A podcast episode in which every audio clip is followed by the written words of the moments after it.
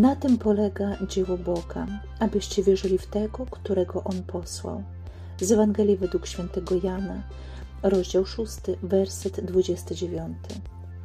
Po rozmnożeniu chleba Jezus znika z oczu tłumu. Nie szukał poklasku i uznania. Dokonany przez Jezusa znak zaspokają najbardziej podstawową potrzebę, jaką jest jedzenie.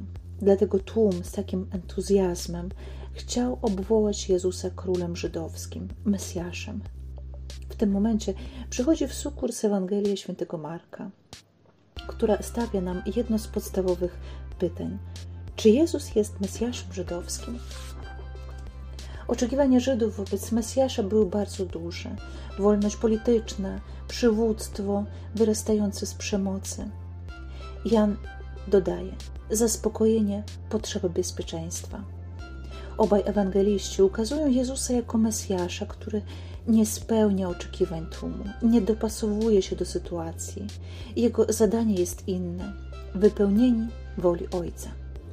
To daje mu ogromną wolność, dlatego jest prawdziwy i wytyka zakłamanie ludzi, którzy węszą interes w przebywaniu z nim.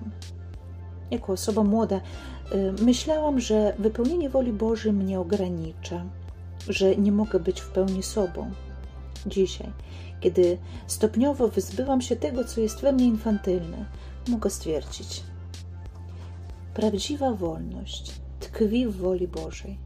To jest gwarancja bycia sobą, nie przypodobania się innym, nie ulegania wpływom, interesom, nastrojom, humorom ludzi i swoim własnym.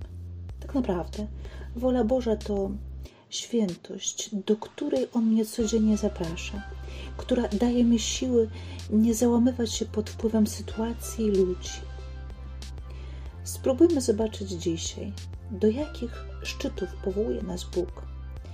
Pozwólmy Mu oczyścić nasze motywacje i załóżmy wygodne buty.